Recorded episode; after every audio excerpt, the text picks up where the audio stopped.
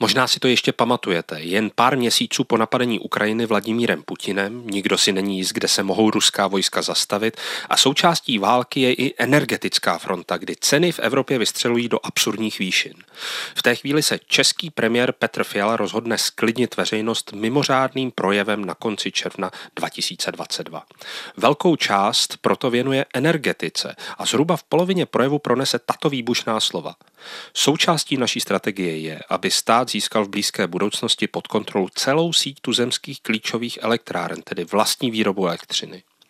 Od Fialy se čekalo vše, jen ne slib ze státnění elektráren. Pár dnů ani nebylo jasné, zda tím premiér myslel i ze státnění elektráren soukromníků.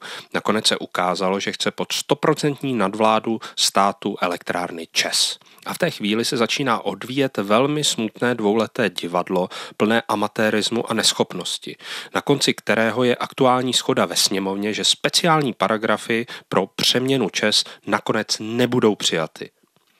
Plány státu na výraznější či dokonce plné ovládnutí energetického kolosu tu jsou už nějakou dobu. Důvodů bylo několik. Především výstavba drahých jaderných elektráren s dlouhou návratností, do něhož se asi 30% minoritních akcionářů opravdu nikdy nechtělo.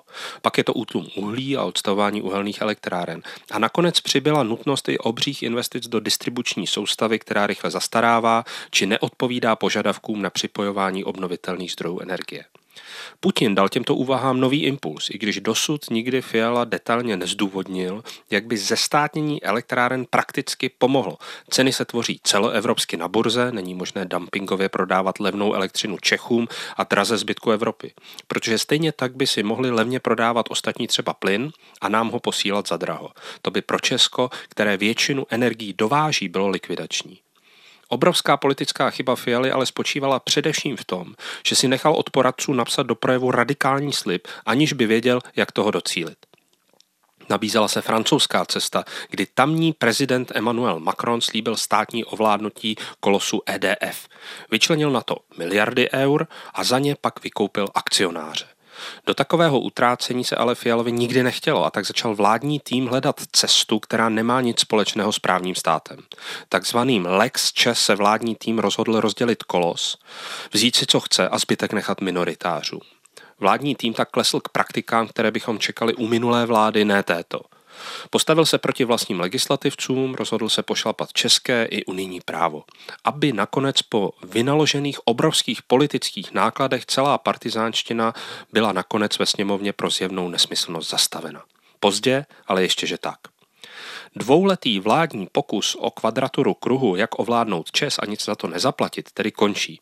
Ale vůbec nekončí debata o budoucnosti ČES. Ten má před sebou stále ten samý neřešitelný problém. Jak zainvestovat obří částky do jaderné energetiky a nepoškodit práva minoritářů.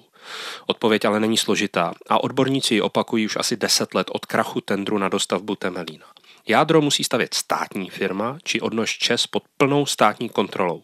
Vše ostatní asi dál může spravovat polostátní kolos a bude to taky dobře. Kontrola od soukromníků je ta nejlepší pojistka před zběsilými nápady politiků, což bohužel plně dokázala i současná vládní sestava.